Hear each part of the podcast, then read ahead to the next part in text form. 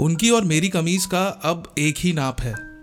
मेरे चेहरे में सबको दिखती उनकी छाप है। बचपन में मेरे हर सवाल का उनके पास जवाब था, और अब बड़ा हुआ तो मेरे हर जवाब पर उनके कई सवाल हैं। कभी भी कुछ भी सुना देते हैं, सब्जेक्ट के बारे में कुछ ना पता हो, फिर भी मेरी क्लास लगा देते हैं। पसंद कोई इंसान नहीं, पर प्यार सबको करते हैं। हाई बीपी, शुगर है, लेकिन फिर भी गुलाब जामुन पर मरते हैं। बचपन में मेरी पॉकेट मनी थी कम तो कई ख्वाहिशों ने यूँ ही तोड़ दिया दम। और इस बात से जब मेरी आँखें हुई नम तो कंधे पर एक हाथ आया। अपनी बातों में मोटिवेशन भरकर साथ लाया। बोला, क्यों रोता है तू ऐसे रे? बड़े होकर अपने पैसों से करना सारे शौक पूरे। फिर सुबह से शाम मैगी खाना और पीते रहना रसना। तब तक करना मस्ती, जब तक दिल ना कह दे। बस बस बस ना। पढ़ाई खत्म हुई, नौकरी आई, साथ अपने सैलरी लाई, हमने भी जमकर उड़ाई।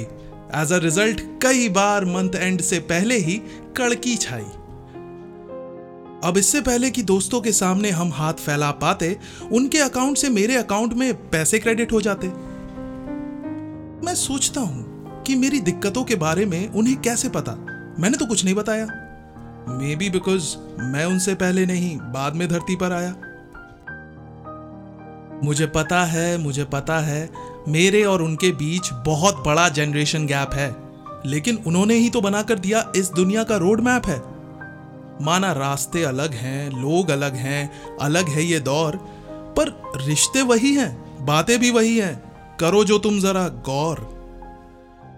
मानता हूँ, थोड़ा गुस्सा हूँ उनसे, पर प्यार ज़्यादा है। फ्रस्ट्रेशन होती है यार। घर में अपनी चलाऊं कैसे? जब माँ रानी, वो राजा और नाचीज बस प्यादा है। मुझे कोई टेंशन होती तो मैं शेयर कर लेता। पर ये दोनों कभी कुछ ना कहते। चुपचाप चुपचाप ढाल बनकर मेरे लिए सब कुछ सहते रहते।